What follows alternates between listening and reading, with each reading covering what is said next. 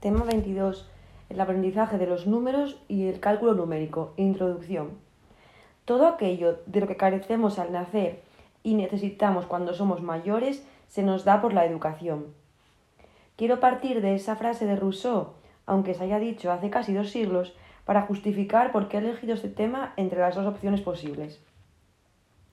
Todo el mundo estará de acuerdo en que son necesarios unos conocimientos matemáticos para desenvolverse con soltura en la vida cotidiana estimar cuánto nos va a costar una compra, repartir los gastos de un cumpleaños o dosificar un medicamento, son acciones comunes que requieren de unos conocimientos no intuitivos y que precisan de bastante dedicación escolar.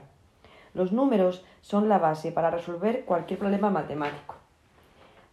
A lo largo de toda la legislación que establece cómo ha de ser la educación en nuestro país y que se concreta desde un marco muy general hasta la intervención educativa en el aula, se constata la importancia de contribuir a la formación integral del alumnado y facilitar que cursen con aprovechamiento la etapa educativa posterior. Y es preciso que cuenten con unos conocimientos previos bien asentados para aprender y querer, y querer seguir aprendiendo a lo largo de la vida.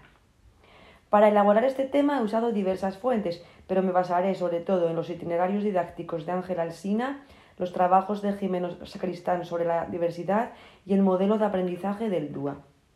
El tema está muy relacionado con el 20, 21, 23, 24 y 25 porque son los del área de matemáticas, pero también con el 1 de desarrollo psicoevolutivo y con el 4, la atención a la diversidad. Creo conveniente aclarar que nos encontramos en un periodo de incorporación de una nueva ley educativa, la Ley 3-2020 de 29 de diciembre, que modifica la Ley Orgánica 2-2006 de 3 de mayo de Educación, a la que llamaré a partir de ahora LOMLOE.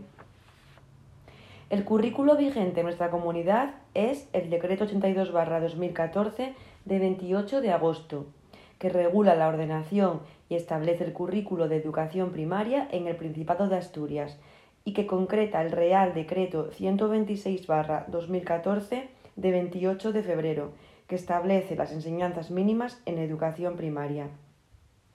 Empezaré mi exposición explicando qué implica la comprensión de los números y el cálculo, y a continuación presentaré los conjuntos numéricos, los sistemas de numeración y las relaciones entre los números, para pasar después a explicar las operaciones de cálculo y los diferentes procedimientos del mismo.